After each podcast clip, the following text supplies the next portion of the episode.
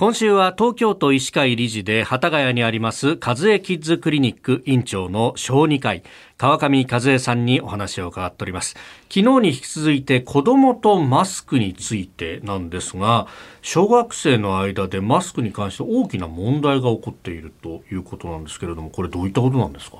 はい、あの5月に国の方からも屋外ではマスクを外して熱中症対策もしましょうという通知が出ましたけれども、はい、学校の先生が外していいよと言っても外したがらない子が多々見られています。これコロナが始まってみんなマスクつけるようになってからもうすでに2年もう3年目突入ですよね。ね。ねえ。これはどうなんですか？意識の変化の部分なんですか？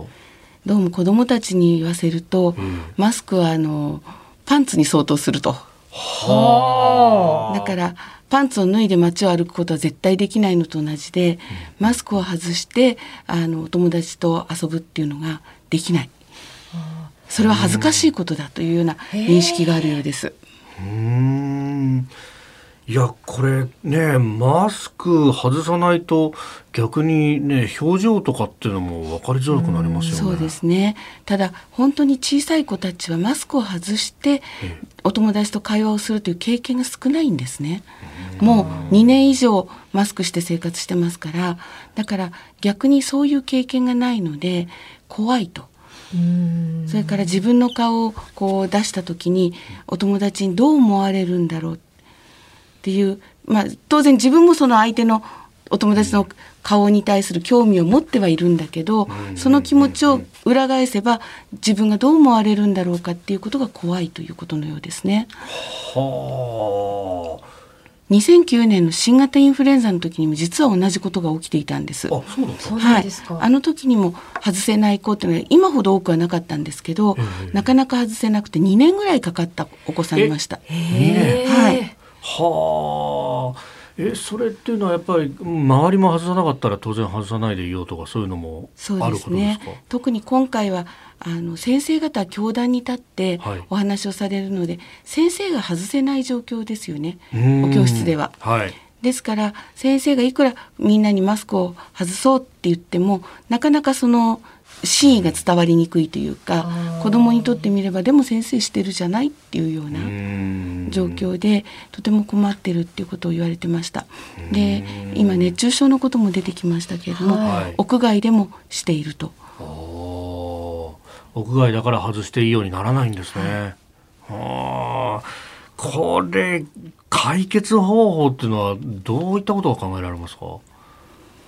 うんまあ、一つはやはり屋外では危険だから熱中症の危険もあるから外しましょうっていうところから丁寧に始めて、うん、から屋内でも外して大丈夫なシーンでは外して少しこう空気の感覚吸った感覚の違いを感じさせるしかないでしょうね。いや確かにあのマスク外して散歩とかするとあ空気うまかったんだなとかいろんなことに気づきますよね。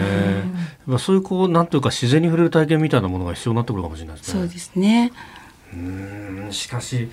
この生活様式の変化っていうのが大人が考える以上にやっぱり子供に与える影響ってのは大きかったんですね。そうですね。子供たちにとってはそこまでこうマスクを外して話すことの楽しさが伝わってないようですので、